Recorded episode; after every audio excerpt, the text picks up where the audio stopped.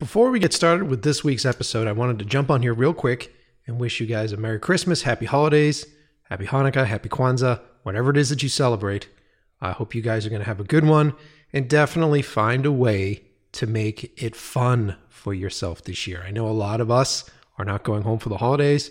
We're still dealing with COVID and the cases are pretty fucking high right now. And so it's it's nothing to fuck with. Let's just say that. COVID is nothing to fuck with. but before we get into the show, I just want to say this. I highly suggest you go to our YouTube channel and watch this week's episode there. There's going to be a bunch of visual content that we play the audio for on the podcast that just won't make sense. If you go to our YouTube channel, it'll be a much better experience. You'll see the insanity that we're talking about as you hear it on the show. So head on over to YouTube, look up In Love with the Process, you'll find it, and subscribe to us. And uh, for those of you who do subscribe, you're in for a treat because as we push into the new year, we'll be uploading more and more footage. And hopefully, if we get out of this crisis, which we will, um, we'll start videotaping the show and we'll make it a big, bigger and better YouTube experience. But jump on the bandwagon now, subscribe, and strap yourselves in. It's a great episode.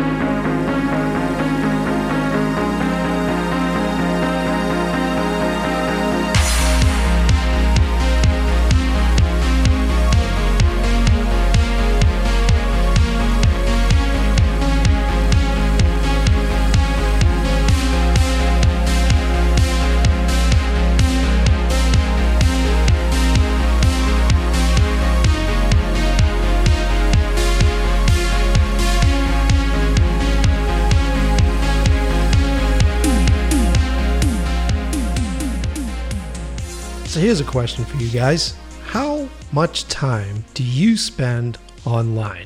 Have you guys downloaded those apps that keep track of the amount of time that you spend on Instagram and the amount of time you spend on YouTube?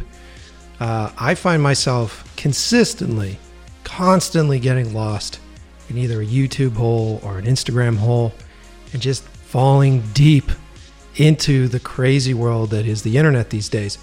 And we live in a time period where, as content creators, there are so many different formats out there, right? It isn't just feature films anymore, it isn't just television shows, but now you're dealing with uh, short content, you're dealing with music video content, which has been around for a while, but even smaller than that, you're into the, the TikTok range. At one point, it was Vine, and uh, now it's all about meme creation it's a crazy world that just seems to be getting shorter and shorter and shorter with all the attention spans out there.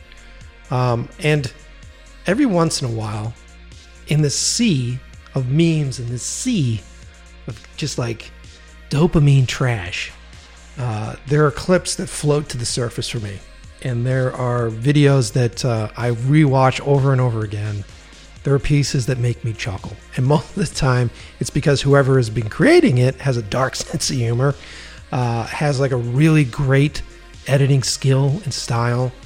Um, and uh, that's how I found today's guest. And uh, I've been following this guy for quite some time.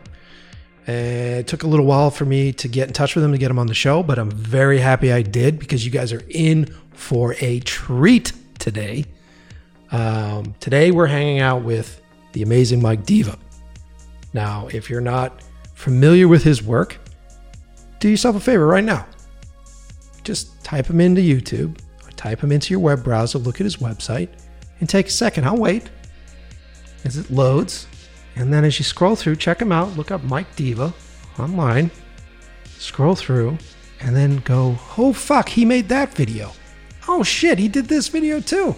Fuck, I love that video. That's exactly what I did when I was looking up his work. I went, fuck, I had no idea that this guy did Sexy Sax Man.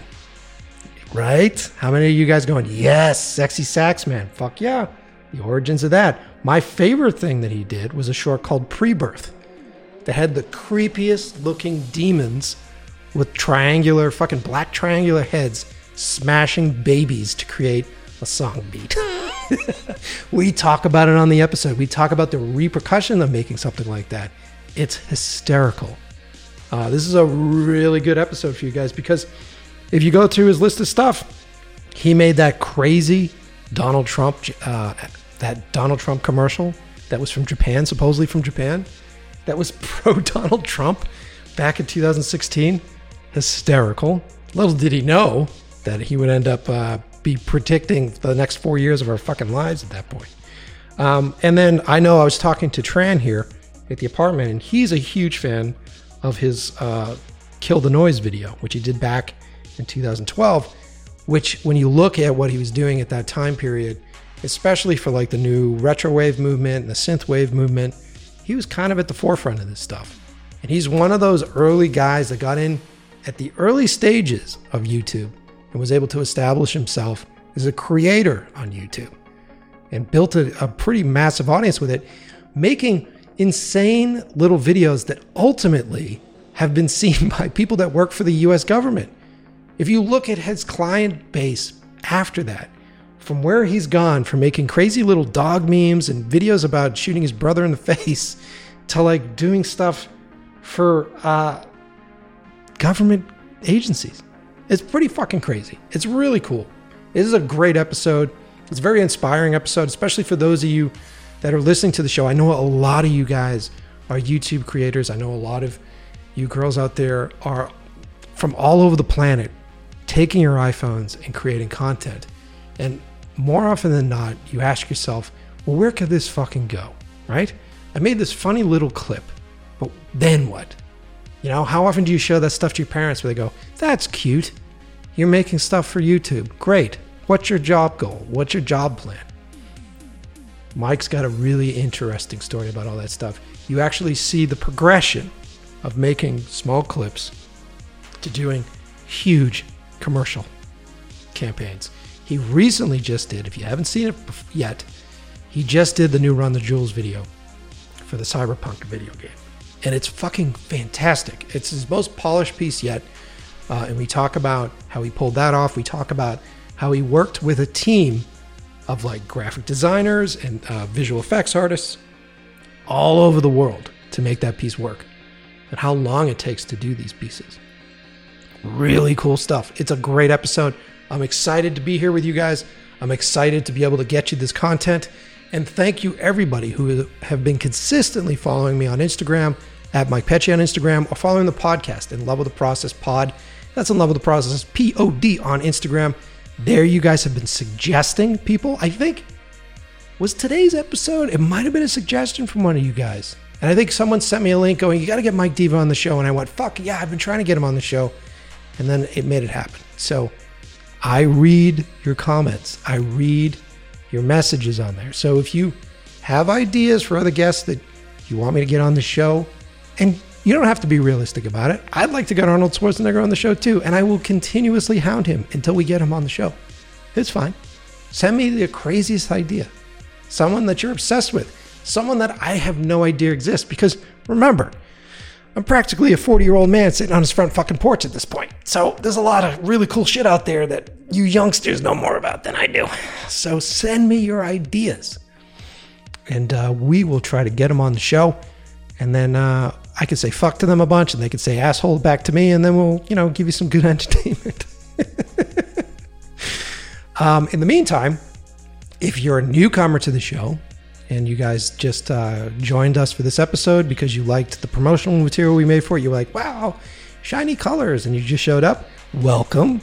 Uh, and if you're looking at the queue list on uh, Apple Podcast or on Spotify, and you're like, man, this is a hundred and what episodes? Fuck. How do I get started? Well, you could be like a true comic book fan and go back to issue number one and read them all.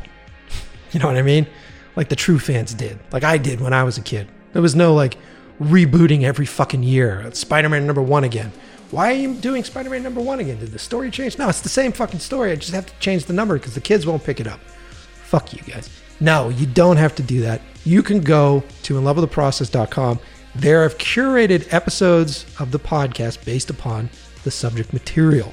So if you just want to listen to all uh, director episodes, they're all there. If you want to listen to episodes with the chefs that we do and the musicians the crew members, they're all listed based on category. Or if you want a sampler, we have like the top 20. I think it's going to become top 25. Top 25 episodes, which is a great uh, sample plate of some of the best shows that we've done so far. And if you're a newcomer and you haven't had a chance to go back and you're looking for content, because we're all looking for stuff to listen to, go listen to the earlier episodes of the show you can hear the progression of a show. You can hear my emotional progression as you go through the whole thing. Um, and there's a lot of really great episodes back then. Can't believe we've been doing the show for over three years. It's nuts. It's nuts. Um, but besides that, without further ado, let's not hold back. Strap yourselves in, grab those noise canceling headphones, and get ready to go on a psychedelic trip with me and Mike Diva on the brand new episode of In Love with the Process.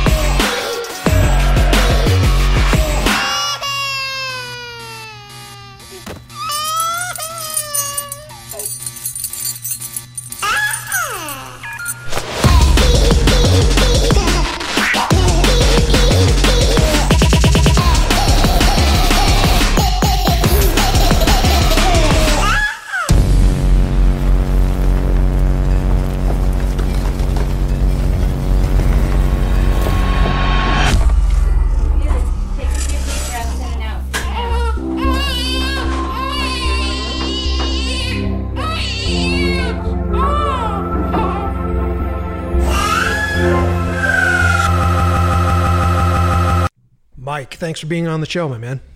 Thanks for having me. Very Mike ex- and Mike. Mike and together. Mike. Mike squared. It's gonna Yeah. it's gonna be cool, man. Um, very excited to have you on the show. Been a big fan of your stuff for a long time. Uh, I think the first Thanks, thing, man. I think the first thing that really pulled me in was your pre-birth uh, short that you did. Oh, I fucking love that, dude. It's a great piece. that that pissed a lot of people off. I don't I got- know. I don't. I w- I couldn't imagine why. yeah, I got I got death threats for that one. really? yeah. Um, it. Uh, I don't know if you knew this, but like the QAnon people got really involved with that video and uh, were very convinced that I was part of the um, Hollywood's tainting of the children, um, and basically uh, called me an omnivore, a Satanist omnivore, or I'm sorry, Satanist pedivore, um, which means that I, I, I eat babies. Nice. Uh, nice. Ped- I didn't know pedivore was a thing. So I, I googled it and I was like, oh, I guess I eat babies. Cool. Um, and I uh, yeah, I, I got a lot of shit for it on like all my stuff, uh, all my like comments on every single one of my videos, calling me a monster and blah blah blah. I'm part of the Illuminati, and and you know, usually I like to put Illuminati symbolism and stuff in my stuff just for fun. Yeah. this is really really funny to me and just like triangles and whatever um, but i think i took it a little like one step too far with that one because uh, i got a lot of shit and it actually you know what it wasn't fun I, I I feel like you got to get like what is it? Pedivore? Is that what the term is for? yes yeah It's like a fucking metal band. You got to get a jean jacket with that on i would check them out Dude, so fucking cool. I, um, this is what I like about your work is your work is not only dangerous as far as like you pissing people off, but it's also a lot of fun. And I could tell that you've had uh, training as a musician. I could tell that you're an editor. You're on your own. Uh, your sense of pacing and your sense of sense of rhythm. Most of the time, that's what's making me laugh first. Is that? um, awesome yeah, dude. I think you're incredibly talented. Uh, and I can't get I can't wait to get into the chaos that must be inside your brain. oh the madness uh, be careful what you wish for no it's actually there's not much going on up there it's a bunch of just junk rattling around i don't know but uh, i'm glad you're entertained by my shit that's awesome yeah, brother. Yeah, brother. Well, let's uh let's catch the audience up. Um how did you get into this business? How'd you get started? Oh boy. Um yeah, man. I've just been uh let's see. I didn't really have like any video game consoles growing up, so I uh you know had to make my own entertainment and make a bunch of little videos and like, you know, me this is like before everybody had editing stuff, you know, and so like I, I stole stuff off of LimeWire and uh Mm-hmm. made, made a bunch of videos and be like like cutting my brother's head off and stuff. And uh, my parents were super supportive and cool with that, and like, oh, that's so nice. You made a video shooting your brother in the face and like cutting his head off. and uh, you know, I was really into like visual effects stuff back then too. And um, blah blah blah. Long story short, I started a YouTube channel um, in like 2009 or eight Mm-hmm. and uh, like right at the cusp of YouTube, and um, started uploading stuff there. And I think the first thing that I did that got attention was this video called "Sexy Sax Man," Yep. which uh, ended up being a a viral smash hit, uh, uh, which is funny because it's like totally nothing, like totally the opposite of anything I'm doing now. Um, but you know, it's me and my friend running around with a saxophone playing "Careless Whisper," uh, and you know, it's uh, we got on the Jimmy Fallon show for that and stuff like that. It was like a whole thing, um, That's- and then just kept going from there, and uh, you know, made Jesus a bunch of music videos and and commercials and whatnot. Uh, I had like a second kind of boost on my YouTube channel from doing this Japanese Donald Trump commercial uh, four years ago. Which is fantastic. Uh, it's fantastic, by the way. Thank you. It's a, it was very um it was before I thought that Trump had like a, a, a chance at winning. you know? So it was like really funny to me to like excuse me, to like uh, uh make this overwhelmingly positive Trump thing because like he's such low hanging fruit and like all comedians and stuff at the time were just kind of, you know, like, oh, it's got crazy hair and orange skin and like you know like he's a clown so it's like it's i wanted to do the opposite of that and, and kind of do something overwhelmingly positive and japanese so that it confused people and, and, and made people think like is this real? Um, So you're the reason you're the reason why we had him in there for four years, is what you're saying. yeah you can blame me for that. 100% 100% and i'm sorry i fucked up. Uh, it was a big mistake. That's a video that i watch now and i'm like oof this is this is creepy. This is not even fun anymore. Yeah, it was like a strange like uh, uh vision of the future with yeah dark really Yeah. Bleak. Yeah. um yeah and then I've, I've been doing um i got more into the commercial realm i, I did this uh Halo Top ice cream commercial with a with a robot force feeding an old senile lady uh, ice cream in a totalitarian future chamber, and um, that got some attention from the ad world. And I've been doing little commercial work stuff here and there, and uh, music video stuff here and there. And right now, I'm trying to get uh, a couple features off the ground, and and here we are. You, dude, you and I live in the same world, man. We, I, same sort of stuff for me too. So, I Yeah. completely understand. completely understand that world. It's it's tricky. Yeah, but um, the other thing that really sort of caught my attention too was the original, uh, the Kill the Noise video that you did. Like, Oh wow, yeah. yeah, back in like 2012. And uh, I was talking with one of my buddies here about it, and he was like, "How the fuck were you doing the VFX stuff back then? Because like desktop computers were still trying to catch up with a lot of the rendering and everything else. Like, did you do all the effects on your own for that? No, no, no. I had help. Uh, I had a, um, my buddy Kyle Natal in Canada helping uh, with a lot of the crazier shit, Yeah, yeah. um, and a couple other. Uh, yeah, you know, people for like the stuff like the glowing eyes. Like I don't, I didn't want to like hand track a bunch of glowing eyes frame by Right. frame. Right, right. uh, which was some poor fucker had to do, and um, and yeah, you know, so, so so help here and there, um, for sure. Like I'm not a huge CG guy. I'm more of a compositing guy. So like anything with like 2D compositing, I'm good. But like when it gets into the CG realm, I'm pretty clueless. Uh, but yeah, so it, that was like a geez, that video took. To answer your question, the way we were able to do it is that that video took like a fucking year. Ah, that makes sense. Okay, gotcha. Yeah, Yeah, we had very little money, very very little money for that thing. Yeah. Yeah, actually, uh, gonna be on. I'm talking with uh, Kill the Noise tomorrow on his little podcast thing. Oh, cool, man. Rad. Um, yeah, like I, you could see the progression too, because then you you go from that video to the recent Run the Jewels video, and it's like, okay, so this is like this is the years of experience. This is the refined version of that. yeah, essentially. I guess so. Yeah, it, it definitely.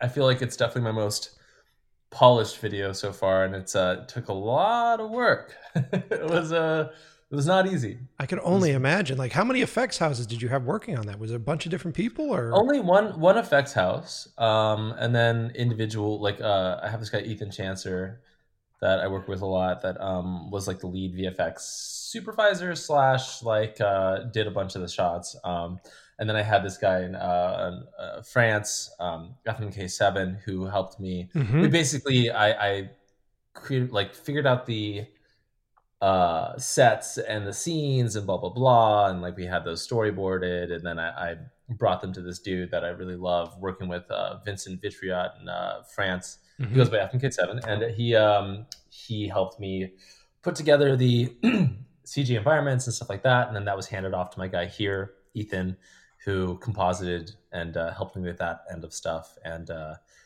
and then we had a VFX house uh analog who ended up doing uh like half of the shots. And we had these other guys in France that were doing the full CG shots um and uh these guys in Germany that were doing the uh, all the run the jewels stuff. Uh, my buddy Calvin who I work, I've been working with since the uh the Donald Trump thing actually. Hmm. um yeah he just like a, a German kid who cold emailed me and uh, I really liked his work and we've been working together ever, ever since um The fucking So, power, yeah. the power of the internet, dude. Jesus Christ! Like the Yeah, dude. collaborations are crazy because of it. Yeah, so it was just like basically staying on Slack twenty four seven and and giving notes and you know because like the second people in, in the U.S. go to sleep, then Right. everyone else wakes up and it's just a never ending Slack cycle. Yeah, yeah, yeah. That's that's Fun crazy. stuff. Well, now who was so? Was that video officially for Run the Jewels, or was that video for the company that did the cyberpunk stuff? Who was your client on that one? Oh, like who's my direct client? Yeah. uh, it was it was the company that did the Cyberpunk stuff, CD Projekt Red. Yeah, um, yeah. And so, as you can imagine, with IP that precious, uh, you know, it's a four hundred million dollar game. Mhm. uh, it you know it, there was a lot of red tape and a lot of like here's what you can do and here's what you can't do and like basically they gave me all the art books and all the different uh, elements and stuff from the game and we're like just we we you know it needs to be deconstructed and it needs to be music video-y in a sense that like it can't be misconstrued as this is something from the game. Right. But we have to use elements from the game, uh, recontextualize into new art uh, that is inspired by the game. And everything has to be, you know, all the CG and everything has to be models from the game, but it can't look like it's in the game. So it was like this Wow. very uh, weird thin line that I had to, you know, there was like three iterations of the video. Like the first iteration, it was like I wanted to do like an action, like story thing, you know, Mhm. um, and like have an actual like beginning, middle, and end. But it would have been, it would have been fucking impossible. Um, and then you know, COVID hit right when we started uh, yeah, yeah, yeah. prepping up to shoot, and so we had to. We ended up having to go to Atlanta to shoot the Run the Jewels guys, and uh, that took a big chunk out of our budget. And um, Sure. and yeah, you know, it, it's ultimately though, like I'm really stoked with how much freedom CD Projekt Red actually ended up giving me to kind of just make original cyberpunk art and like, you know, using their elements. And they sent us so much shit from the game. Like we, I literally just like had a field day with like going through their art books and like, ooh, I want this, I want this outfit, I want this gun, I want this car, and like, you know, the poor guys in Warsaw where they uh where they're located had to like spend days just giving us assets from the game. it's cool though, man. How long was the prep on that for you? um beginning to end it was probably like geez, uh from when we got the job to when it was over, it was like nine months. Yeah, yeah, yeah, yeah, yeah. Uh, you know, and, and as you can imagine, like COVID slowed things down quite a bit. Sure. Yeah, of course. And made it a little bit tricky. Yeah, I bet, man. Yeah.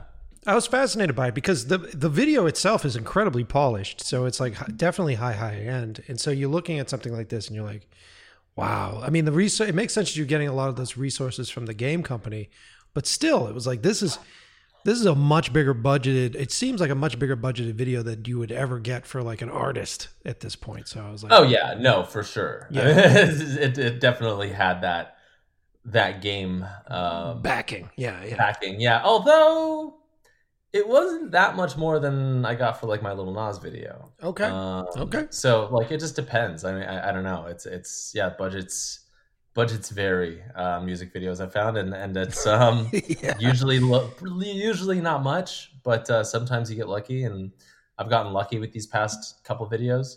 Um, Very cool. I mean, yeah, we really just like after the Lil Nas cyberpunk video, we we literally just like approached them, and we were like, "What's up? You guys doing a cyberpunk game? Uh, we just did a cyberpunk video. Do you guys want to fuck?" And then we did. It was great. really cool, man. Really cool. I, I, I obviously you and I probably have a lot of the same love for references and older movies and you know like uh, synthwave and all that shit. I love synthwave. oh yeah. Um, but uh, what uh, what are some of your favorite movies from when you were a kid? What were the movies that influenced you? When I was a kid, Yeah. oh boy. Uh, Fight Club. yeah. Yeah. Fight Club, Pulp Fiction. You know, I mean, standard. This is like I feel like I'm given like the most like bro ass filmmaker basic bitch. Totally judging you. Totally, totally judging Yeah. you right now. Yeah. Like, but you know, like when I was like 12, like Fight Club was the shit. You know, or 13. Mhm. Uh, and uh, you know, The Matrix and Terminator 2 and Back to the Future and uh, you know, I'd, I'd watch Back to the Future all the time. Terminator 2 I've seen like at least like 200 times. Of course, that movie's that movie's amazing. Of course, And even Uh, even the first Terminator is just phenomenal, and Yeah. the, the whole future uh, flashback sequences and the Linda Hamilton grabbing onto the fence while a fucking nuclear blast like shreds Oh, yeah. the skin off her. Like I love that sequence. That and shit. Oh my god, yeah, that stuck with me.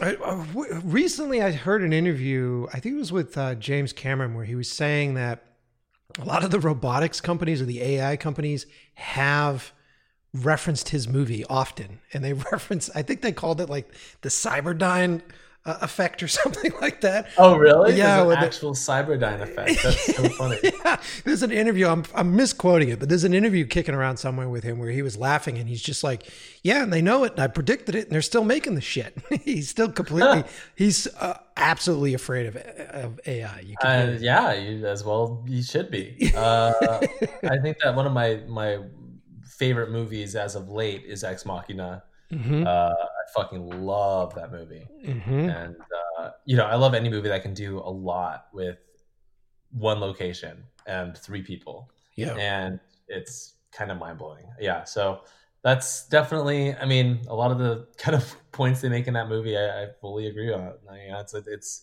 I feel like AI is, is going to be a spooky thing that kind of ends up fucking us. But honestly, I'm here for it and we probably deserve it. So, ah, let our robot overlords come. I, welcome them. I know, Gina, my girlfriend, got a Roomba, and I'm like, "What are you doing? it's it's mapping out our whole fucking our house. house. Yeah. it's like it's gonna have little razor blades that come out and fucking cut my ankles. Like, what are you doing? Don't let that can opener into our house. I love how um in all like movies with robots, there's like derogatory robot terms, and it's usually just like calling a robot some lower form of technology, like a can opener or a trash can or you know, this fucking toaster. can. Yeah, this fucking toaster oven. this is like the N word for robots. Ah, fuck, man. Uh, well, all right. So let's get to some of the meat here because I, I know our fans are going to want to know. Uh, so, how'd you guys come up with "Sexy Sax Man"? Like, where did that come from? oh boy. Um, I think that I uh, my friend Sergio played saxophone hmm and uh, sexy guy, and uh, he ended up just like I mean he would just always be running around playing saxophone anyways. So we thought like let's just throw a mullet and a mustache and sunglasses and leather pants on him and just do it all over.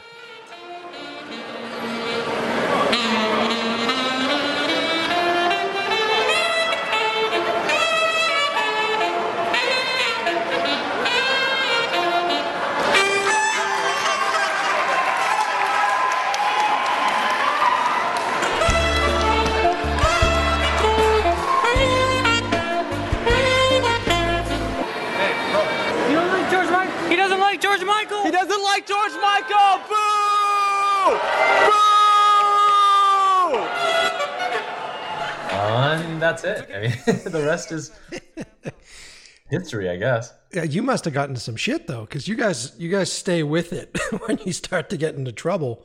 Yeah, I was a little rapscallion back then. Yeah. I uh, was a little smartass. You can hear me behind the camera, just, just being a little shit to all these sec- poor security guards that are just doing their jobs.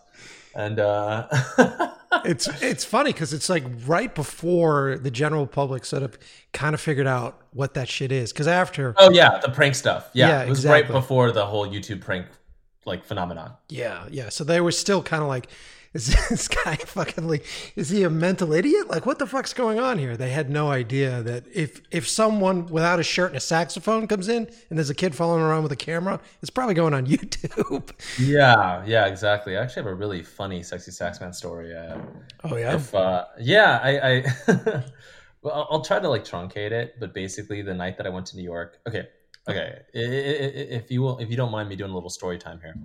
Uh, Well, hold on. Before you start, is this the story time that you referenced under that image of you and Jimmy Fallon that you're talking about? oh wow, yeah, it is. How did wow? That is Oh. a deep cut. Okay, because I was going to ask you about this. So go as deep as you want into this because I want to hear the details of this story. Yeah, yeah. I mean, long story short, I, I'd been I'd been to New York um, four years prior and uh, shooting a music video, and uh, I was hanging out with this rapper, drinking a forty on the street, and I got rolled on, and I got a ticket. And me being young and dumb, I was like, "Oh, pff, whatever. I'll just ignore it. I'm never gonna, I'm never gonna be in New York again."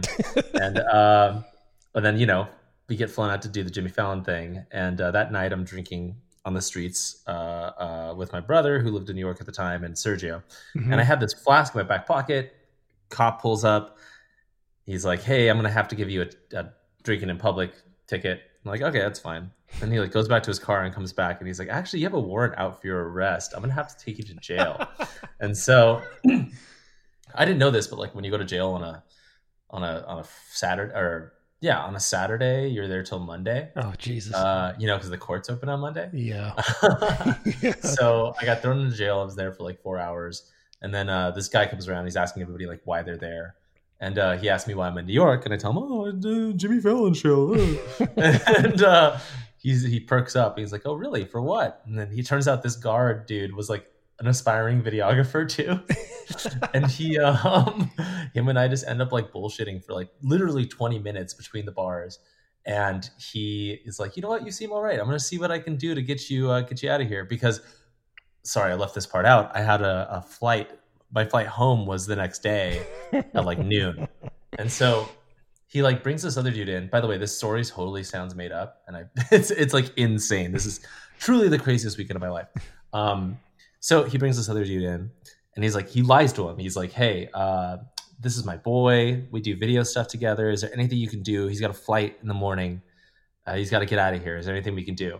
And so that these they leave, and then I get pulled out of that jail cell and then driven to another jail, dropped into that jail cell for like an hour, and then Mhm. taken out into this weird like one percenter like courtroom that like is a weekend thing. I, I imagine only for like rich and powerful people because it was like super fancy and nice, and there was barely anybody there. And apparently, they got all my charges waived Wow. and I got to get out of there. And so I'm like, okay, cool. I made it out of that predicament, and I took a taxi to uh, JFK. I was still going to be like an hour late for my flight, so I was still like fucked. Yeah. And um, I get there, and it turns out that the flight is delayed, and Sergio's waiting for me there at the airport, and it's like totally fine. So we're like, okay, cool. I, I'm dodging all these bullets. Let's go on the plane, and um, and Sergio goes, "This is our only opportunity that we're ever gonna get to do sexy sax man like on a plane." and I'm like, "Fuck, you're right.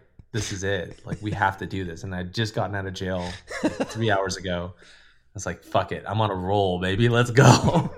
and um, he goes into the uh, dressing room and he puts on his mullet and his mustache and his tight leather pants. And like, I'm sorry, not dressing room, the uh, the bathroom. he goes in the bathroom and uh, busts out of the airplane bathroom, just like wailing careless whisper up and down the aisles.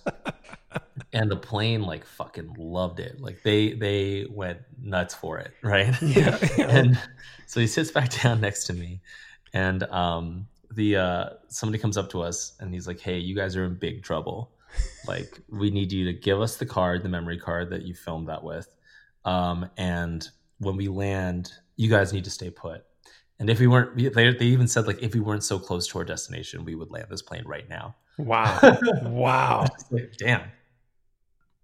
So, um, basically, we are we land the plane lands, we get out, and we're surrounded by like I swear to God, like every like every kind of officer you can ever imagine, like every authority figure you can ever picture. Like there was like I swear to God, there was like two military dudes, like two TSA agents, like two um, federal air marshals, and like two like regular cops, and like my mom was there and my teacher from grade school. No, no, just, all the authority figures. Um, Uh-huh. and uh, and they were all surrounding us, telling us how screwed we were, and basically told me that um, I'd have two felonies. Uh, one for, and I shit you not, this will stick with me forever. One for uh, causing a potential terrorist distraction post 9-11 you know it's, Wow, it's wow. been around yeah. huh? and two, the second felony for exposing the identity of a federal air marshal.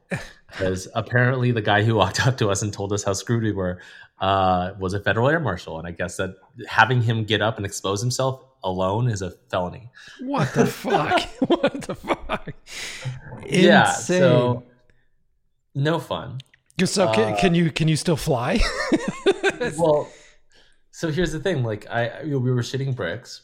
And we were like, "Oh, we're just a couple kids making a YouTube video. We don't know any better." And uh, shit you not, one of the FBI dudes, like tac vests and everything, is like, "Are you those kids that made that video on YouTube with the guy running around with the saxophone?" And we are like, "Yes, that's us. That's us." And he was like, "All right, these guys are cool. It's fine." And they literally just like let us off with a slap on the wrist, and we were all laughing about it, and it was all fine wow. it was insane and they i mean they said that we would never be able to release that footage and um you know i got it taken from me anyway so it's fine but um yeah it's uh you know i got a good story out of it that was a crazy weekend that was a crazy two days Jesus, dude. i definitely am a lot less of a wild boy now oh man, it, an old man it reminds me like years ago. I don't know if I've talked about it on the show. Years ago, we had a similar experience where we were doing a music video for this band As I Lay Dying, and so oh yeah yeah, we were hired to go out and shoot this video. This was like before the lead singer was put in jail for trying to kill his wife. So this was like right before hmm. that. Uh, and uh, they flew us out, and we uh, were shooting in San Diego, I think. And we had this whole video concept at the time where we were just going to do helmet cam before they had GoPros, and we had this big stupid helmet cam rig. And it was going to be from the perspective of one of the band members as they were all kidnapped by these like uh, rebels, like mercenary rebels, and taken out to the middle of the desert and shot to death. Because at the time we had done so many music videos that I was getting tired of the musicians, and so I was just writing treatments where the musicians would get murdered. That, those are my treatments. I was like, I just want to fucking murder you in the desert.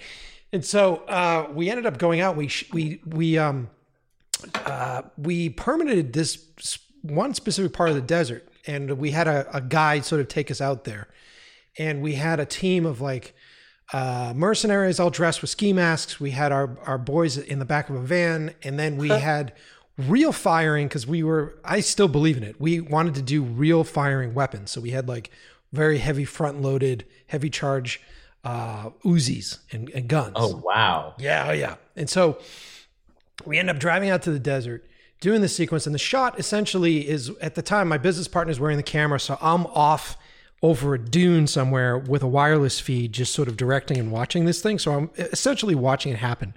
And we did a whole take where these guys get pulled out of the back of the van. A car pulls up, and these uh, dudes with flashlights and their guns come and pull them out, and they sort of round them up before they they kill them. And we did one take, and I go, "Oh, it's pretty good. Let's do another one." And so I'm watching it. I'm watching it on camera, and uh, the door opens, and you see our truck roll over a dune, and these guys get out and they pull out the band members, and then there's a second truck that rolls over the dune. Oh. And then the doors of the second truck open, and this fucking fully outfitted ranger comes out, and he's got like night goggles on, AK forty seven, and he comes like running out, and he's he thinks that there's uh, a group because there's no crew. He thinks that there's a group that have kidnapped a bunch of people and they have front firing Uzis. And so he's got guns drawn on everybody and everybody shits bricks. And I'm over the dune laughing hysterically because I hear my business partner at the time just like screaming, like, don't shoot us, don't shoot us. And so the guy comes over and he's like, what the fuck are you doing? And we're like, we're doing a music video. We're doing a music video. We're doing this thing. He goes, and we're like, we have it permitted. He goes, well, let me see your permit. We hand him the permit. He goes, this isn't the right fucking spot. You guys are like 20 miles off or whatever the fuck. And we're like, God damn it. And he's like, we're shutting you down. Everything's going to get shut down. And we're like, fuck. And we're walking with this guy. And, I, and he's like, how long you been doing music videos? And I'm like, oh, you know, this is, we've been doing for a while. This is for this band, As I Lay Dying. They're like a pretty big metal act. Do you listen to metal? He goes, no, I don't listen to metal. And we're like, okay. And he goes, but I, I, I love hip hop. And I was like, yeah. And I go, well, who's your favorite band for hip hop? And he goes, oh, uh, 7L Esoteric, Czarface. And this is a, a group from Boston where I used to live that we've done all their videos for randomly. And it, we're like, really? and What are they called? it was uh, Czarface. So it's like the group, the the members from 7L Esoteric teaming up with Inspectah Deck from Wu Tang and doing like this really great collab.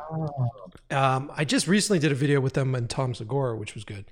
But anyway, this guy in the fucking middle of the desert knew who this band was, and he was just Wow. like, "I fucking love those guys." And we go, "Really?" And he goes, "Yeah." And he, we go, "Can we still can we still shoot?" And he goes, "Yeah, yeah, I'll- I'll stay here." and we didn't tell him that the Uzis were front firing blanks in them. He goes, "Yeah." And so we're like, "All right, cool. Let's do another take." And there's just shooting with flames coming out of the front of these fucking Uzis, and the guy's screaming at us like, "What the fuck are you doing?" oh man. So yeah, no, we get a lot. We get away with a lot for for the business that we're in. Totally get away with a lot, dude.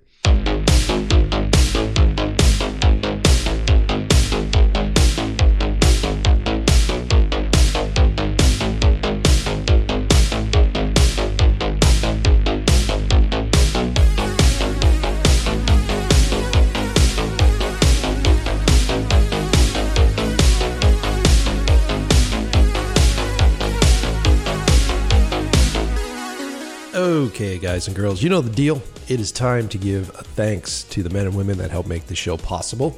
And I am not talking about you, the listener, even though a lot of you guys have been killing it lately. I've noticed when you repost the graphics, there have been quite a few of you that have won free t shirts for reposting our graphics. It's one of the best ways to get my attention, by the way.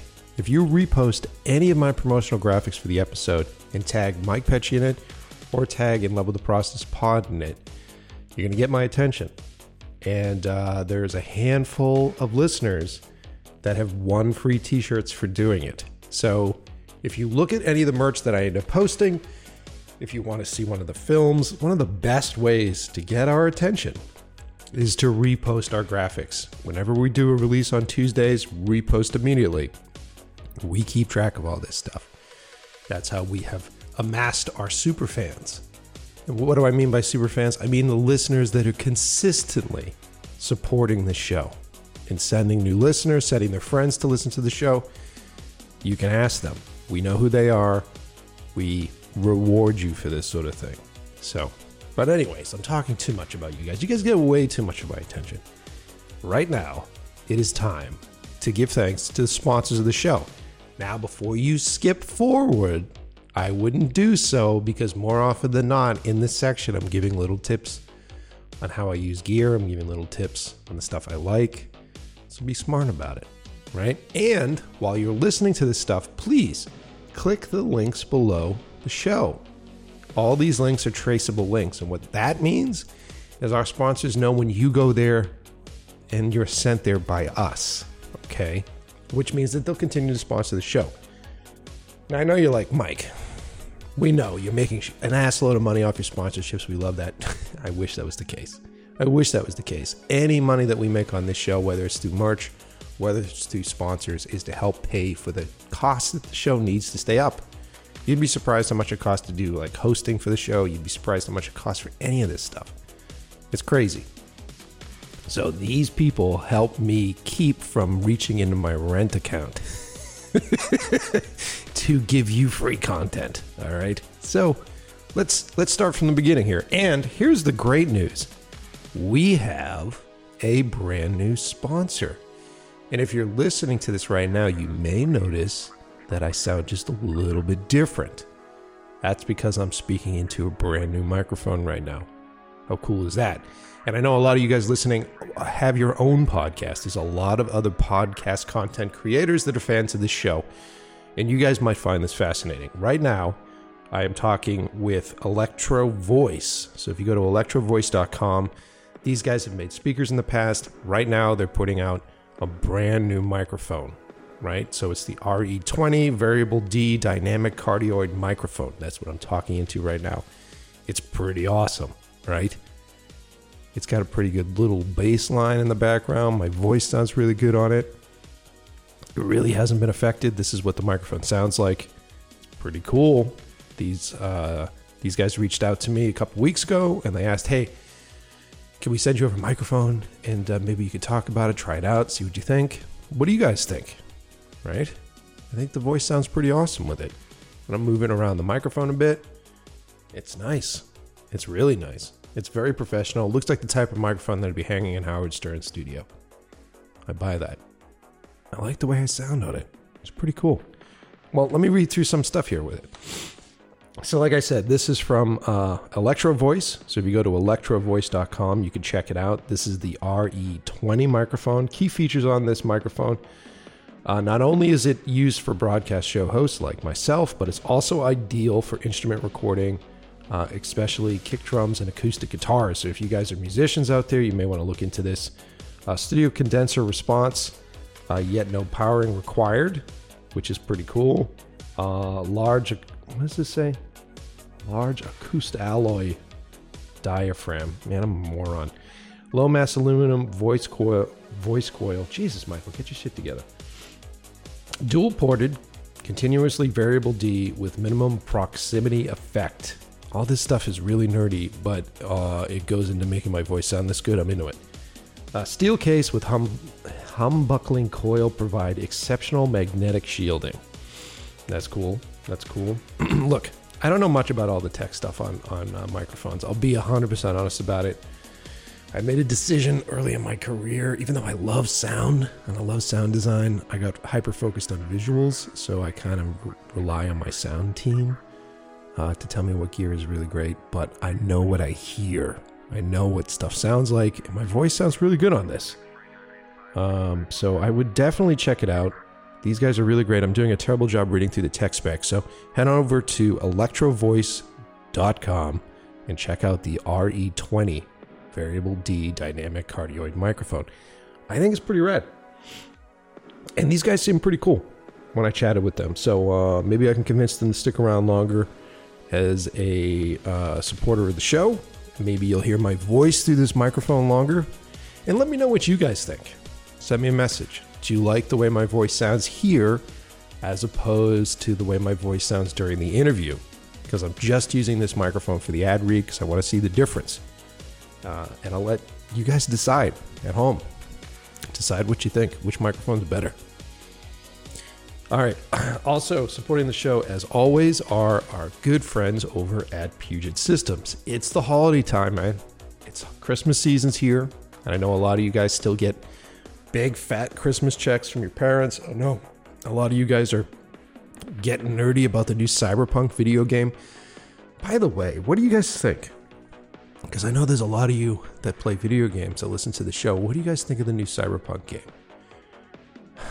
I have been jonesing on this because I haven't brought myself to buy it yet. Because there's, look, they check off all the right boxes for me, right? So, Cyberpunk, huge fan of Cyberpunk.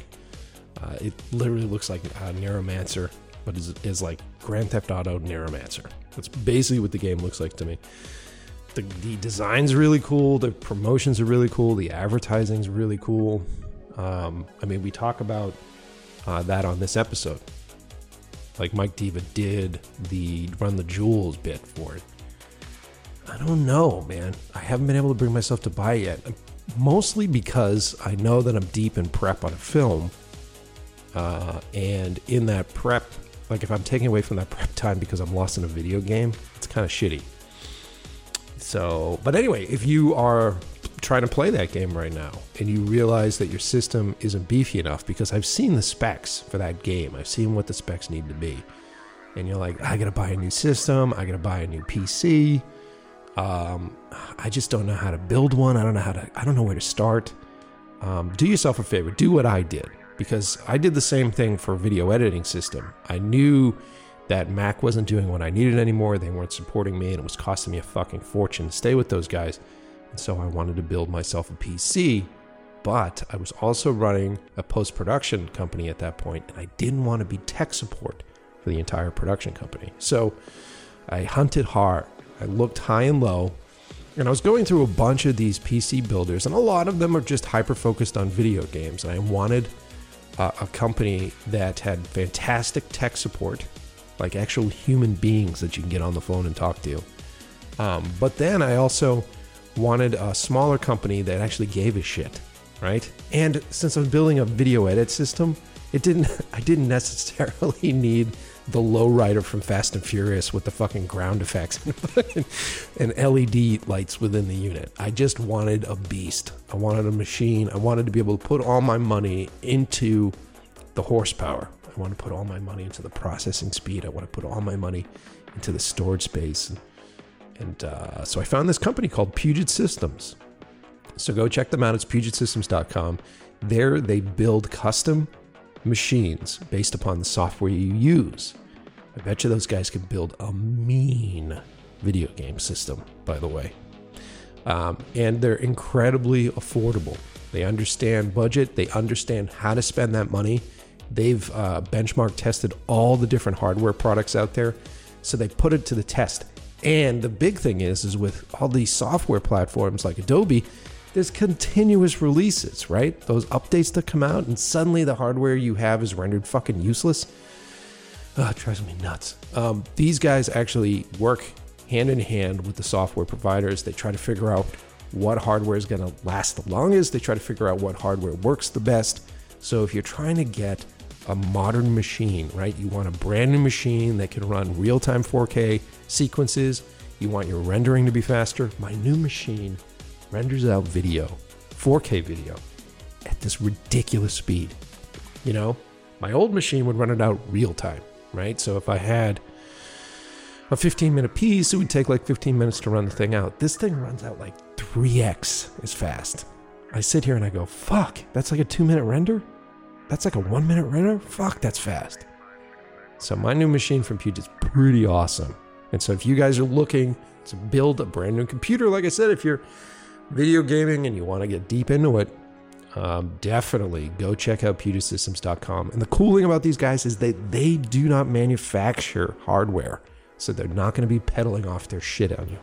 These guys know the deals out there. They surf the internet. Now, if you're not from the U.S., the big the big issue that I've heard from a lot of the fans are like, look, we love Puget, but they don't ship internationally.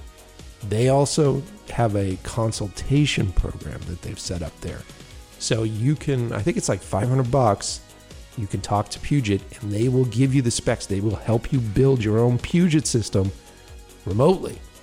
So you can actually go through the process of getting all their advice on the hardware to build your own system if you're not within their shipping lanes, which I think they ship anywhere in the US. I think they just don't ship internationally. So definitely go check them out. PugetSystems.com. Also supporting the show, as always, are our good friends over at Quasar Science. One of the best advancements in our industry has been lighting. I know you guys have noticed this, um, but one of the negative parts of lighting, I was just talking to Gene about this the other day, is that every music video director these days likes to put Quasar tubes in the videos. They love it. You know, so it's always in the background. It's like, wow, this is really fucking cyberpunk, dude. And it's got fucking Quasar tubes changing colors. If you like that shit, if you want to be recreating that look, check out Quasar. Because that's where they're getting those tubes to do that. But they're also incredibly useful if you use them the real way, right? If you're using like a Quasar as uh, maybe you've got like two or three tubes chained together and you're using those as a nice soft source. Because what you can definitely count on when it comes to Quasar LEDs is when they're balanced, right? So if you're looking for um, balanced uh, daylight or balanced uh, tungsten, these units are 100% on point. I hate it when I get really schlocky LED lights and then you're in the edit and you're looking and you're like, does this shot look more fucking green than the last shot? Why is this pink? That's supposed to be tungsten. And then what you end up having to do is color grade that stuff out. And I've always noticed that when I'm trying to color grade out uh, shifting color tones from LED units, it really starts to fuck with the look of the whole piece. So now you have to go through the shots that are correctly balanced and make them look shittier to match the stuff that ah, just wasn't balanced right. I know I'm doing a bad job explaining that for those of you who don't do lighting, but those that do, you understand what I'm talking about. Save yourself the time and energy in the color grade and get yourself properly balanced LED units. And Quasar hunts hard for really well made LED parts for their stuff. So if you go on eBay and you find that fucking light from fucking China and it's super cheap, there's a reason for it. Save yourself the time, save yourself the, ha- the heartache and the frustration, and buy yourself some quality LED units. And Quasar Science is the best place to go for that. So, like I said, go to quasarscience.com. Also, if you guys want to support the show, right, during our holiday boom, when you get that um, Christmas check or you got that Hanukkah cash from your family, and you want to support the show, the easiest way to do so is to sign up for a free trial at audible.com. We'll have a link below the episode, but I think it's audibletrial.com backslash love with the process. If you click on that, you'll get 30 days for free. You'll also get a free audio book, I think is what they call it. A free audio book there, which I am reading one or listening to one right now. I'm actually listening to this sequel to Ready Player One. And I know some of you guys are like, what? There's a fucking sequel book? Yeah, I know. It seems to have flown under the radar and no one's really talking about it, but there is a book out right now Ready Player 2, the sequel written by the same guy, same characters. It picks right up after the end of Ready Player 1, and I'm enjoying it. It's really great. I've been listening to it before I go to bed at night. Um, and I think I've still got like 10 hours left on this book. So I'm hooked. I think it's really fucking cool. I really, really, really loved Ready Player One. This one's got a little bit slower vibe getting into it, but once you start to get into it, man, it's really fucking good. I think he's such a great fucking writer. Um, and so it's great, dude. Go check it out. It's on Audible. And if you do that, sign up for the Audible free trial, right? And then we get paid. After 30 days, you're going to want to stick around longer because you're going to be like, man, this this book I want to read. There's all sorts of really great free content on Audible, by the way. There's a whole series, there's a whole Alien series that's like a podcast series on Audible as well that you'll get access to when you sign up for the free trial. So you're going to get hooked. I know a lot of you guys listen to stuff, you're listening to this podcast. Check it out. If you haven't done so already, sign up for the Audible free trial. The link is below the episode, um, and uh, we'll get a bit. We'll get paid for everybody that gets sent from us. We get paid. It's the best way to give money to the show without reaching into your own pocket. Um. So yeah, what do you think? How's the voice sounded through this? I want to do a big shout out again. I want to thank the people over at electrovoice.com for sending over this microphone. Like I said, it's the RE20 Variable D Dynamic Cardioid microphone. Check it out. My voice sounds pretty fucking sexy on it, I think. Anyway, that's enough on the ad read. Let's get back to the show.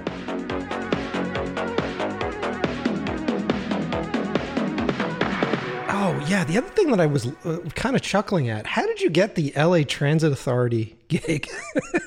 what a strange, Oh. what a strange client for you. Yeah, that was a strange client. I don't know. Like we um I think somebody there might must have seen the Donald Trump thing and for some fucking reason was like, "Oh, this would work for a set of government PSAs." uh, and I was like, "Okay." I um those those were just like honestly an excuse for me to make uh hyperpop music with my brother. Um, so like writing all the music and, and getting to do little music videos was really fun for me. Uh, I was so going to that was- ask that. I was, yeah. So you you write a lot of this music for these things, right? Yeah, yeah. So like even like for stuff like pre-birth and stuff, like I I um I come from like a, a music background, so I, I like to uh you know have as much control over that as possible. And my brother is a, a amazing like pop producer and and actually not just pop, but all sorts of stuff. Mhm. Uh, yeah, I actually just did a music video for his band that it just dropped last week. Um, and uh, yeah, so like we got a chance to do all these like little. I convinced them to let me do like three music videos um, that all kind of had the.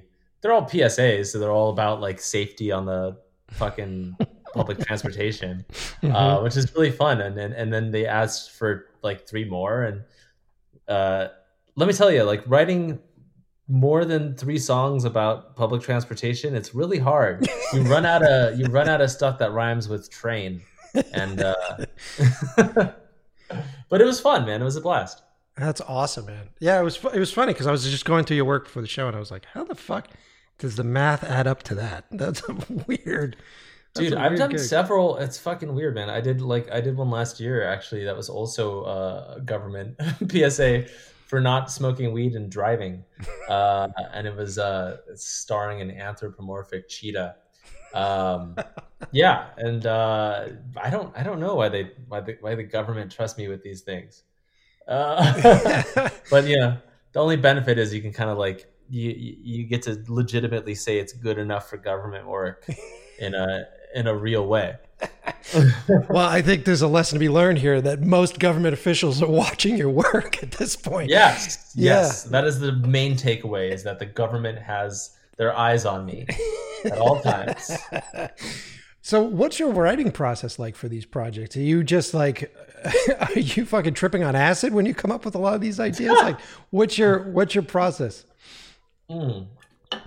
Um, a lot of banging my head against the wall and like comparing like the idea to everything else that's ever existed, and like you know, like Mm-hmm. I'm trying to like make sure that like you know how it is. It's like the struggle of like, well, I want this to not be, um, you know, anything like whatever the million other videos like this there are, and like you know what what what makes this different, and like what what can make this stand out, what will grab people's attention, and you know, so it's it's a process uh, involving a lot of pacing around and um, getting really frustrated at myself and my fucking stupid brain and then um yeah it's uh with like It's funny, like some some stuff like the uh, I don't know if you saw the Halo Top commercial with the robot, Yeah, yeah.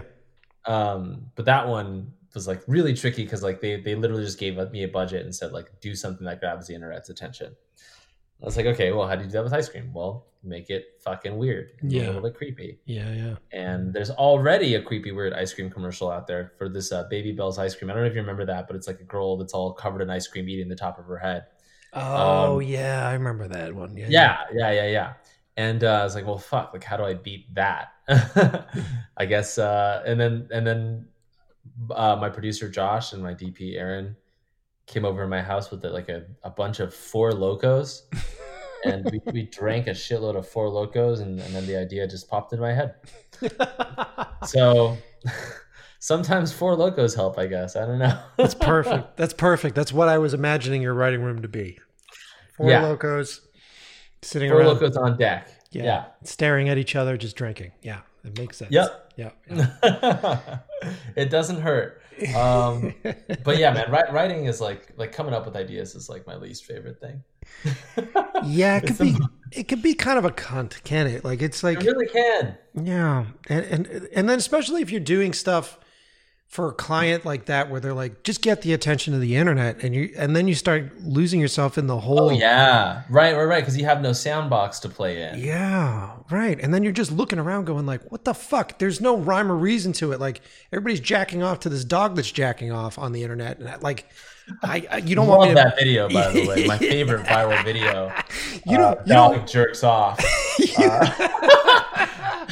You don't. really blowing up last week. but it's like you don't want me to make that video. Like, what the fuck? Right. You, you know, like how does and and in a world where the attention span is so fucking so narrow, but also so broad, it like you can't. It's incredibly frustrating to sort of chase trends and understand trends and try to figure that shit out. Oh god, it gets harder every week. You know. Yeah, man. And and and there's that's the business. At least for the advertising world, that's the business where it's like, you know, how do we get people how do we how do we get eyes on this fucking warehouse full of shit that I got to sell, you know? And you're like, god damn it, all right. Um but, you know, at the same token, there's a lot of freedom that comes with uh the internet. And there's a lot of freedom that comes with the the, I mean, maybe there's a bit more control that's now happening, but prior to that, at least in the early days when you were jumping on YouTube early on, it was the wild fucking west at that point. Oh yeah. No, I lucked out for sure. I lucked out because I got in on YouTube when people were still making creative, good content on YouTube. Yeah, Uh, and that's not anything about people, but it's more just about YouTube's uh, YouTube's soul crushing algorithms that make it impossible to be Oh. creative yeah, uh, because they require you upload a multiple 10 minute videos a week hmm at least 10 minutes, at least two videos a week, in order for your subscribers to even see what you do. Because YouTube loves to punish people for not uploading frequently enough. And so, um, you know, they, they hide videos that, you know, if you haven't released a video in a month and you drop one, it's YouTube doesn't give a shit. Um, so it's very brutal, shitty environment for creativity now. Uh, and the only videos that can succeed are people talking to camera and people playing video games. So it sucks. Yeah, I, I got in right at the time when people were still, uh, you know, championing creativity and you know making cool shit. Yeah, because it's fucking wild. I mean, it, dude, it's the it's the history of it though, right? Once the once the corporations get involved and everything becomes Yeah. like pasteurized and everything. So now with uh, even now, I'm going to say it. Even now with streaming services and shit, like these algorithms have just essentially created like the most mindless, brainless, you know, sitting in front of a fucking television and just feed me fucking cheeseburgers uh, reality that we're in. And you're just like, man, how this was originally a place where we, as filmmakers and young filmmakers, as dudes that don't have a lot of money and have a, a, broad sense of imagination, could reach people and to actually get out there and reach folks. And like you said, it's I don't know how many fucking times you got to deal with someone doing an unboxing video or fucking, you know what I mean? And, and the culture of folks, like the Twitch culture. I, I was on Twitch the other day and just sort of going through and I'm like, these motherfuckers are just watching a guy play video games. That's it. Yeah, That's but you can't. I mean, but we sound old and out of touch when we talk about it. I know, I know, and that's the fucking problem. But but then you know you hit this point where um, I think that it's going to come back around again because I think people are just getting lethargic. Where you just, and especially since COVID, we've just been sitting in our place, stewing and marinating in like old content. You know what I mean? And so, Yeah, I think it's I mean- going to come back around again. Hopefully, it doesn't feel like it but sometimes, but I hope so. Yeah. I hope so for the sake of like the Gen Z and and beyond. Uh, because I want to uh, see more shit. You know, everyone's just like uh, absorbing content, and then nobody's like getting inspired to make it. yeah, totally, totally. I don't know. We can get on an old man on the fucking porch rant about this shit. Um, yeah, I know, right? yeah. It's totally get off my lawn type. these fucking kids. uh, But I've been there from the be- you know I've been there from the beginning. Um, These kids wouldn't understand where I've been. I walked Uh, uphill both ways, to and from Right, school. barefoot Yeah. in the snow. Yeah. Yeah, But still, you've had that experience. You still understand that at the end of the day, that's my dad used to say this when I was a kid and I used to watch MTV and shit. My dad was the old guy and he was like, fucking MTV's gonna kill your shit. And it's like it wasn't until I got older that I was like, well, he was kind of right about a lot of that shit. And the editing Oh, yeah. that came out of MTV and music videos really didn't change the industry in a positive way for a bunch of that stuff. And, and you don't understand it when you're in it, especially as a kid, because you're right. like, this is so flashy, this is so fresh, this is so new. And Right. it's it's it's literally there's fucking rooms full of old white guys sitting around trying to figure out how to cram this shit into your face and have you smiling as it gets put in there. And so you're the victim of that, where you're just like, wow, this is built for me. And you're like, yeah, of course it is. It was like fucking designed to be fed to you. Um, Yeah, I mean it's you know yeah it's with with TikTok culture and stuff like that. It's even scarier, and uh, I definitely feel myself getting a little like your dad in the sense that like oh shit, um, everyone's attention spans are just totally fucked, and we're fucked. Like, Totally. dude, I've been like I've been I've been I've been on uh dating. I've, I've been single in the uh in in this hellhole of 2020. Oh my god, dude. Um, yeah, and uh, just even talking to people on dating apps and stuff, like I've the amount of, of of of girls I've talked to that are like, oh, I actually don't have the attention span to watch a movie.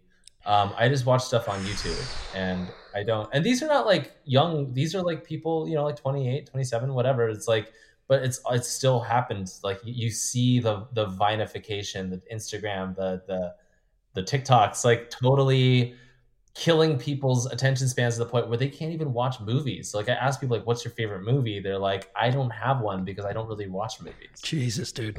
And it's like depressing as shit. I, I can't look. I can't imagine being. I, I was half joking about it um, with my roommate, uh, who is also single during this pandemic, and I'm like, I can't fucking. A, I can't imagine being single currently in like 2020 period or 2019 period. But then with the fucking pandemic, it must have been insane. It must have been insane to be single for that yeah. period, dude. Yeah, real dumb. I mean, yeah, Real dumb. yeah, yeah. Just the just the dumbest. Yeah, because it's a weird landscape. To be a single guy right now, it's a very strange Oh landscape. yeah. Yeah. Yeah, yeah. I, I mean, you know, I, I- I had a relationship at the beginning of the pandemic. Okay. Uh, but then you know we got we got kind of um, stuck around each other too much. You know, like the, the classic pandemic situation where you're Uh-huh, like, okay, uh-huh. well we're locked in together for weeks and weeks, and uh, just kind of only interacting with each other. Yep. And so it just kind of imploded on itself. Like we're still good friends, so that's cool. But like it's just we were like, oh no, this does not work at all. I did. We wanted, yeah. That's happened. That's happened for so many people. Like the, the Yeah. fascinating thing about it is that the pandemic has forced everybody to actually become introspective and to become uh, aware of the situations that they're in and the and the people that they hang out with and um, it's been fascinating. It's been like this really strange sort of cleaning of house that is that has happened. I think for a lot of folks. Oh god, yeah. You know. Uh, anyways, this is we should. I feel like we should steer the conversation into something more fun. Let's talk about fun stuff. I feel like we're getting into bitter old man territory. Sometimes that happens on the show. I think the the, the listeners of the show are used to it, where they just roll their eyes and they go, "All right, the Mike's Mike's leading them into the fucking front porch again." Get me out of this front porch. um, but uh, There's good things that have come from the pandemic too. oh fuck yeah, man! Like, I mean, just this, you and me sitting around talking. Like, I I, yeah, I, I think got this. I mean, I'm not going to bitch about the internet all the way, man. Like the internet has been such a great, great way to connect with other creatives and a great way to fucking collaborate with people all over the fucking planet. I, Yeah. I've got composers in Sweden. You work with people all over the all over the globe for your projects. Yeah, yeah, yeah. It's a beautiful thing, and it's a blessing and a curse, and uh, everything is terrible, but also great. So it's fine. We're fine. We're gonna be fine. totally, totally. Yeah, God, I mean, I, it's you know, at least we're like getting work and shit, and that's like I feel like I, you know, I, I play the count my blessings game a lot in 2020. hmm Uh, it's very important because it's just like fuck. Like I feel like shit sucks, and like I feel like oh fuck, like I fucking hate this, whatever this situation I'm in with this job, or like you know I'm getting fucked with like having to pay all this money for a COVID officer and da da da. Sure. Um, then I think about like shit. Like imagine if I was like a waiter at a restaurant that relied on tips and like or whatever. Like imagine if I had I was stuck at home with like three kids and I had to like you know facilitate their schooling and shit. And it's like Yeah. Jesus, like yeah. I am doing better than most people could even hope for, and I, I need to really appreciate that, you know. And, and and I'm sure the same goes for you too. You know, it's like we're fucking very very very lucky to be where we are. Totally, dude. And, and and for me, it's been. I hate to say that it's been a positive thing because it's been a negative thing for so many people, but it has really been a positive thing for me. Like the ability that I've had not only to reassess my the speed and and, and the amount of time that I put into my work, but also uh, for prep because I'm prepping uh, a feature right now. So it's it's literally just granted me months and months of prep that I would not normally have, where I can really just sort of take my time and, and sit here and go, I'm going to work on three scenes today, and then I'm going to go fucking watch some TV, and it's it's nice. it really it's it's really nice because you know the I th- I feel like the work is going to be better for it because I have the time to actually process ideas. Uh, because you know when when we do these projects, especially if you do like a music video or something, the deadlines are fucking ridiculous, Oh my god, yeah. and so you're just like on the fly going, oh fucking this, and then this and this, and then you get into the post of it, and you're just like, man, if I had just had 15 more fucking minutes, I would have figured out better coverage for the sequence, and it would have looked better. You know what I mean? And so uh, I don't know if you feel the same way, but uh, oftentimes I, I see like extra time for prep as a blessing. You know?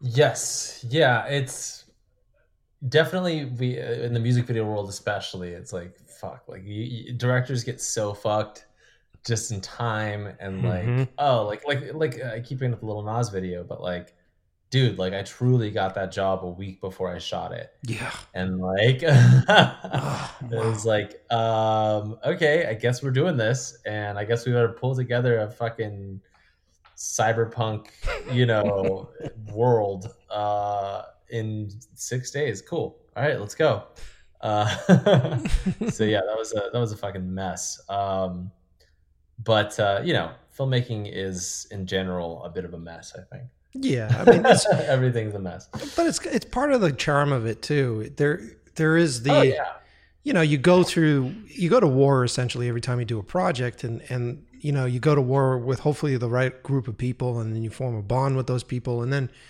the sense of discovery that happens under the gun is often fun right. Um, you know it it it always just bugs me later. You know what i mean? Like so when you're going back through the videos you're like fuck this was like almost fucking on. And if i had just had a couple of more fucking days that would Oh, have yeah. been that would have been on point you know? That's yeah yeah yeah. I mean i i, I don't know about you but like i feel that about about about literally everything Yeah. uh, that i make where i can't i'm sure a lot of filmmakers are like this too. It's a you know it's like you can't see anything but the mistakes and the shit like the shit you know you could have done better. And then it's just like everything like you know it's there's very few videos of mine that i can watch without like cringing at some point and being like fuck like i really wish i did that better. But I'm also surprised too because uh, I said this I think on a recent episode where at least early on, you'll write a joke or you'll come up with an idea on page that makes you laugh when you're cut, like putting together the concept, and you're like, "This will be funny." Boom, and you put it there, and then over the process of cutting it and shooting it and everything else, that thing just becomes so sterilized. Where you're like, "Is this a joke? What the fuck is this?" Is this funny, dude? Comedy and and and, and jokes and stuff. eh, I'd say jokes and horror beats yes, are like the hardest thing yes, to from concept to completion pull off in a way that like yeah like like you said like you know it's like like the way i see it it's like if i'm if i write the joke and it makes me laugh while writing it then i know it's good. Hmm um if i'm talking it to it with my friends and we're laughing and it's like making us laugh then it's probably good or it's so dumb that it maybe it's it's I don't know. It's there's- sometimes there's the jokes where it's like, okay, this is only funny because we've been here for so long. Um, Sure. but like you know, uh, translating that joke into the shoot and then after the edit and like maintaining it, fuck, dude, it's so hard. I mean, like I did this Netflix special uh, with uh, the Lonely Island guys uh, with Mhm. Andy Samberg and Akiva Schaffer. Um, and like there was several jokes in that where like man there was like one joke in that in that in that netflix special that we had like at least like 25 different versions of and like different edits of and we would just like show everybody and be like what is the funny version of this um, which Yeah, in, dude, which in tricky. itself which in itself is strange because if you're showing if you're offering up an audience or whoever's watching at that moment selections of it then it's not is it as funny because there's multiple No. selections of it? And most people don't know how to take in information like that. And like you know what i mean? Like most Yeah. people don't know like how to look at each different cut. Yeah. uh, you know and usually they'll go with like the first one they saw or whatever. But then it always makes me laugh later on because I've had a couple moments in my shorts and pieces that I've done where you know I just forget, and so like you go through and you you edit and you put this whole thing together, and there's a joke in there, but you're more focused on pulling everything else together, and you've done your work to pace out that joke in the cut, but then you're over it. You're color grading, you're doing everything else, right and then you're screening it. Like I was screening, I think it was 12 cam. I filmed 12 cam for the audience, and they fucking laugh at this joke, and I just was like, oh yeah, that's right. yes That's right. That was a funny fucking thing. Oh yeah, that's cool. All oh right. yeah once upon a time that was like a joke i was really stoked on i totally forgot about that yeah, that's kind of the beauty of it. Uh, you know, later on, and and do you do you feel because a lot of your stuff that you do uh, ends up being released on YouTube and stuff? Have you screened a lot of your work for an audience? Have you been able to sit in a room with an audience and see your stuff? Yeah, um some of it. Uh, you know, I I don't mm, like the the Halo Top one and pre-birth was like part of uh pre-birth was like in a couple little festivals and Yeah. uh the Halo Top one was like at the advertising awards. So there's like some stuff here and there, but for the most part no. Uh which sucks because like I feel like that experience kind of um It- it- makes it all worth it, you know? It's like you see numbers online, you see comments, it's totally different. To- dude totally and this is a funny or an interesting conversation because i just had this with the episode that we released today with uh, Anthony Boys who cuts comedy for tv so he did like veep he did vice principals he did all that stuff. Oh shit, I love vice principals. yeah dude he's great. And uh, he was talking about how difficult it is to get feedback on the show when they're deep in the uh, post-production of a, of a season because they never really get to see it with fans. They never really get to see it with an audience.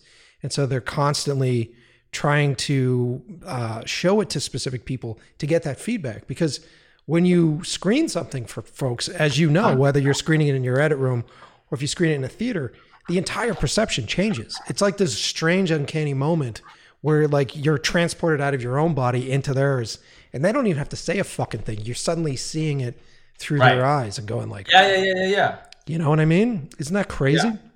yeah seeing it through the different lens for sure. And uh sometimes yeah like when you don't have that opportunity to kind of show it to people uh and see it from a outside your own head um that's where weed comes in sometimes. But I also feel like a lot of the feedback that you get uh, from online chat forums and that kind of shit, or like comments under fucking YouTube videos, is um, it's not it's not real feedback. And it's it's really dissatisfying for me where I, like you spend all this time doing it and someone goes wow awesome smiley face flame fucking thing. And you're just like oh, that's why that's that's all i get. That's all i get from you. Dude fucking showing your shit to like showing your shit to like friends and getting like that reaction that's like yeah cool.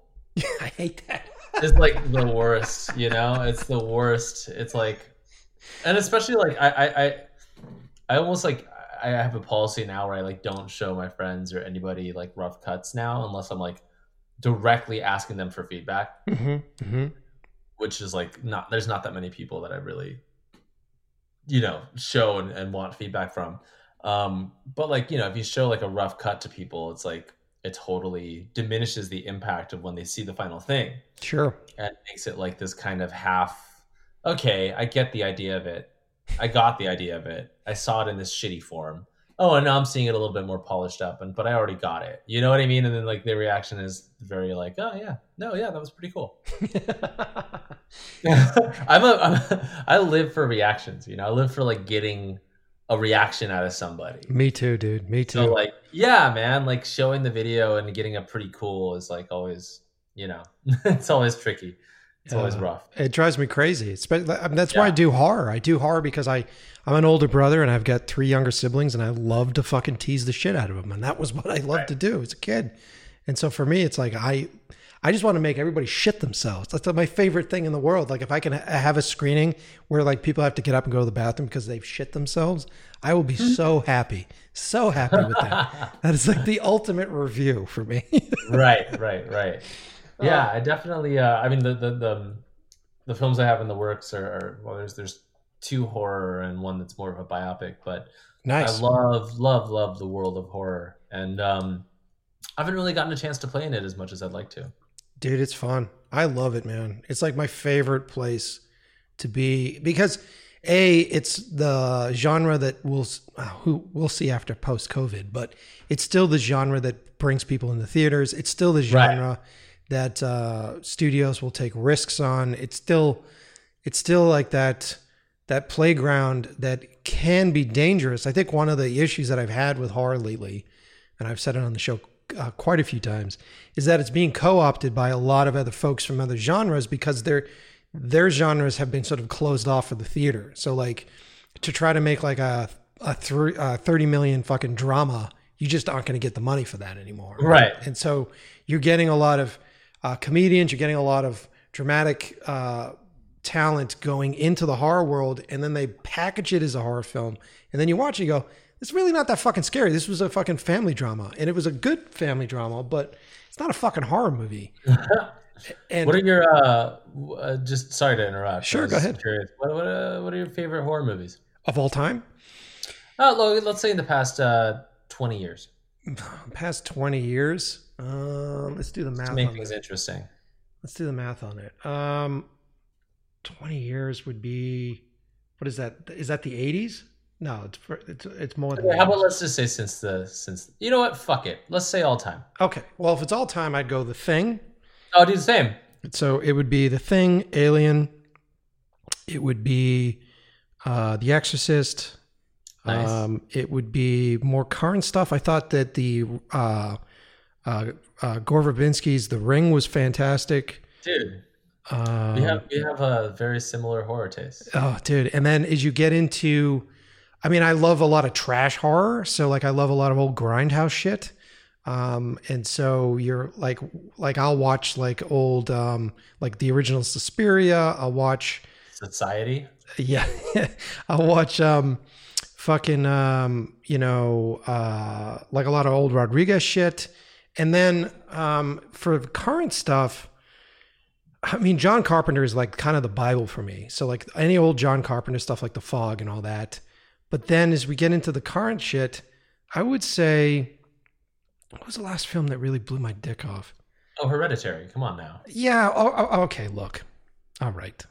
I'm gonna take the stance. I'm gonna be the fucking guy that takes oh the no stance. here we go And it's because, and this is, I'm just going to let you know why. It's because when Hereditary came out, uh, me and my writing partner were out pitching to production companies. So when Hereditary came out, every fucking production company that we went into, they would read our treatment and go, Have you seen Hereditary? And I was like, Fuck you. And so that was the first reason why I had a bad attitude about it. But then the, Ah. the second reason is I've seen Rosemary's Baby and I've seen The fucking Exorcist. So I've, I've seen both those movies. Um, and Hereditary has like two great scenes in it that I'm like, fuck yeah, those scenes are fucking phenomenal. But is it the jack off fest that it, that everybody talks about? I don't know, dude. I don't know, man. Sounds like you got your own shit stirred up in the pot there.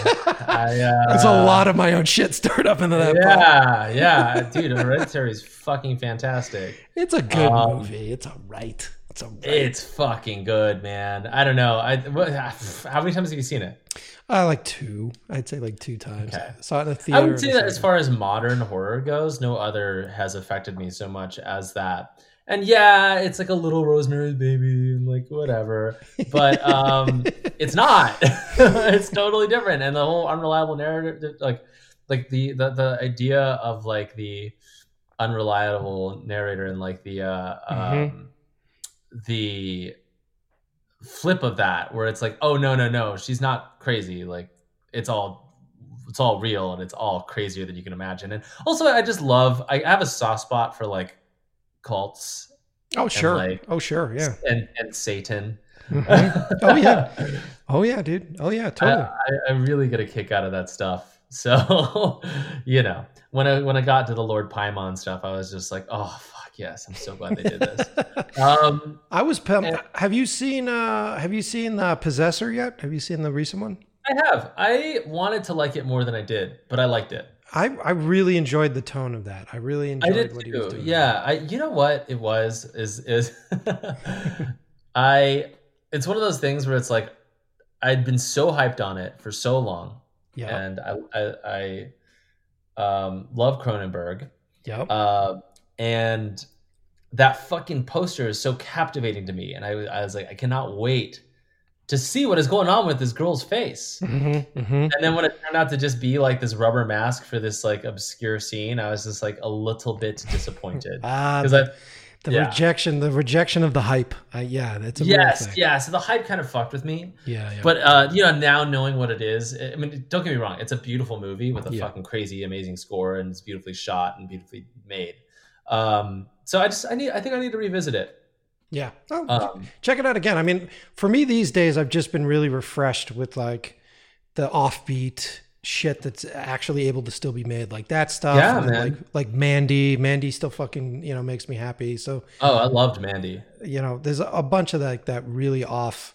I also loved. Color Out of Space. Yeah, I thought it was cool, man. I, it was really cool. I thought they did. A I liked it way better than I thought I would. Yeah. Yeah, I, I was lucky enough to be at the premiere out here in Los Oh, Angeles. it. nice. Was Yeah. Richard Stanley there? Yeah, he's such a he's such a like a like a like a little Eeyore because he's been through so much shit. Oh yeah, I'm sure. so like you see him on stage, he's such a sweetheart. Uh, and the kid in that, uh, I forget the kid's name, the kid actor, he's fucking fantastic Oh yeah, he was amazing. and incredibly charismatic in real life. Oh my god, the, Yeah. when he gets fused, uh, I'm not going to spoil it for anyone, but that is so good. Yeah, Um, but yeah, man, I I remember growing up watching Hardwired Mm-hmm. uh, or hard, I'm sorry, Hardware, Mhm. uh, and that I can't believe that that's like the same director because that movie's insane. Yeah. uh, Yeah. and not good. But also, I love killer robots, so like, of course, I, I ate that shit up.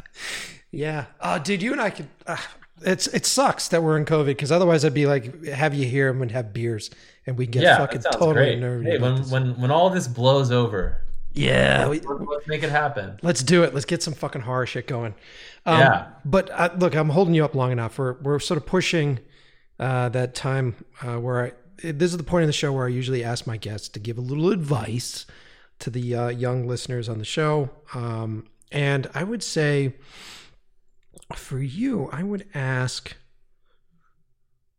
Well, you know, your career has it seems from the outside, it seems that your career has been has been built on you doing two things. One taking risks and two having fun, right? Yes. Yeah. And so uh what do you think is the most important aspect of being a young like getting started? Like how would you suggest folks getting started and like Uh, you know, is it just as simple as picking up a camera and having a good time? Like, what would your I, go ahead? Yeah, yeah, I, I, I think that, that that I mean that's a good question. Um, and I think that the most important thing, especially nowadays, is persistence and um, not giving up when you get your heart broken and you pour a bunch of time and energy and effort into something that you do and nobody gives a fuck or like nobody likes it yeah, um, which happens to all of us, you know. And and I think that as a filmmaker, I think that that is like getting thick skin and and persevering throughout all that shit is like I think the most important thing um, because it's so easy to pour all your energy and effort into a project and think that it's the greatest thing or, or think that people are going to react to it differently and and then you release it and nobody cares and it gets whatever not you know doesn't get any views or whatever. Yeah, um, it's very easy to get down about that stuff. So i always say like give yourself like like make a thing. If people don't like it give yourself a few days to feel sorry for yourself and move the fuck on and make something else you know and uh, i think that that's it, it gets very easy to um to kind of get down on yourself and to get you know to to release something and then be like oh nobody likes what i do and then give up. Um, so just the whole like not giving up until you really find your stride and like find what you're good at and find what makes you as a filmmaker like special um, i think that that's the most important advice i can give it's good advice, man. And I completely agree with it because this business beats the fuck out of you, and so you Yeah. you hit a point where you're just like. It, you, you you end up on like a, a incredible high. You get a phone call and it's like we're going, and you're like fuck yeah, and then like six hours later they're like we killed your mother, and you're like fuck. yes yes exactly yeah, it's uh, Uh, it's It's an emotional roller coaster. Yeah. Uh, and so you got to get that thick skin and building up that callus, that thick skin, I think is, is the most important thing you can do because you're going to get your heart broken.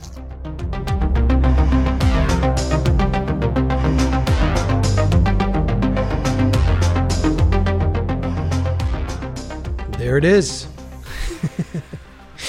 uh, I had as much fun with this show as I thought I was going to. So I was not let down. Mike was a great guest. Uh, I love his fucking story. I love his fucking story about getting arrested. Jesus Christ, man. You know, talk about lucky. Lucky, lucky, lucky.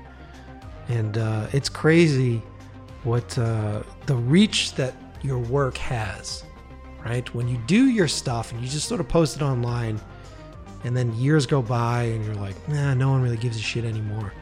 It always blows my mind when I go into a bar, when I used to go into a bar, when I go into a place and I meet a stranger, and if I'm wearing a shirt from a band that I've done something for, and they're like, Killswitch Engage, did you do that? And then it's like, fuck. You never really think about the reach that these things have. And when you're just looking at numbers on YouTube, it's like, okay, a million views, 500,000 views, 500 views. Think about the room that fills that amount of people. Think about the scale of the reach that you're having with these things. And it always blows my mind. I randomly, years ago, I was out here visiting in California and I just walked into a coffee shop. Randomly walked into a coffee shop and the guy working as a barista was like, Mike? And he just looked at me and I was like, what? He's like, yeah, I've seen your stuff online. And I'm like, holy fuck. I had no idea. I, I didn't live out here yet. I had no idea. Um, so it blows my mind. And in Mike's scenario, it came in handy. Got him off the hook. I hope you guys enjoyed this episode, and I hope you guys like how candid we are on the show, and I hope you guys enjoy the the holes that we dive down into. And sometimes we go into uh, dark places, but the truth of the matter is, is this is a great fucking job. Uh, I love every day that I get to do it, and the days that I don't get to do it, I'm jonesing to do it again, like a fucking crack addict. I'm in the corner shaking until I can get back on set. It's been too long, and I got the shakes. I can't wait. Cannot wait. So when it gets dark on the show, it's just because there's an underlining fucking like, "Ugh, can we get back to work? And I know you guys are all feeling the same thing. And uh, I just want to say, like, I appreciate all of you. And I hope that uh, this show continues to inspire. I hope that it makes you laugh. Uh, and I hope it makes you feel good. And uh, I'm just happy to be able to bring it to you guys. And uh, as always, thanks for listening. And um, I'm trying to think if there's anything else. We're, re- when am I recording? What's today? Today's like, it's pre Christmas. I don't know when this episode's going to come out. We'll try to fast track this one, but things have been good on my end. Uh, I've been doing a lot of prep, been prepping in this project that I'm not allowed to talk about yet, um, which has been really great. And then, you know, we're prepping for Christmas. Are you guys prepping for your holiday? Uh, we actually went out and bought like a big fat fucking tree this year, decorated it up. Gonna do like a good meal. We're gonna do like a, I think we're gonna do the seven fishes. I finally found a spot here in Los Angeles that had some decent shellfish. So I think we're gonna do seven fishes for Christmas Eve. For those of you who aren't Italian, those of you don't know, that's a tradition. Uh, every Christmas Eve, you try to serve seven different dishes, each with a different fish. Sounds like a Dr. Seuss book. Um, and uh, this year we're going to try to bang that out. So me, Gina, and Mike are going to get fat Christmas Eve, and then Christmas Day we'll do a nice and chill big meal, watch movies all day. I think it's nice. It's nice. It's exciting. I'm into it. I hope you guys uh, are prepped for your holiday. I hope you guys have a safe and a happy holiday. Uh, Merry Christmas, Happy Hanukkah, Kwanzaa, whatever it is that you want to celebrate. And just remember, I know that we're not allowed to be hanging out with family. Be responsible about that. Remember that COVID is real. And uh, just because uh, we get depressed and we get uh, stir crazy doesn't mean that the virus just stops doing its thing. So be responsible about it. But even if you can't go home, like we're not going to go home, even if you can't go home and see your family, that doesn't mean that you can't create your own fun little ritual. And it doesn't have to be something huge, man. Make yourself a good meal. Make yourself a good meal on Christmas. Spend some time, look it up, try to figure out how to do it. Make yourself a good meal. Have a great holiday, guys. And uh, as always, I'll see you next Tuesday.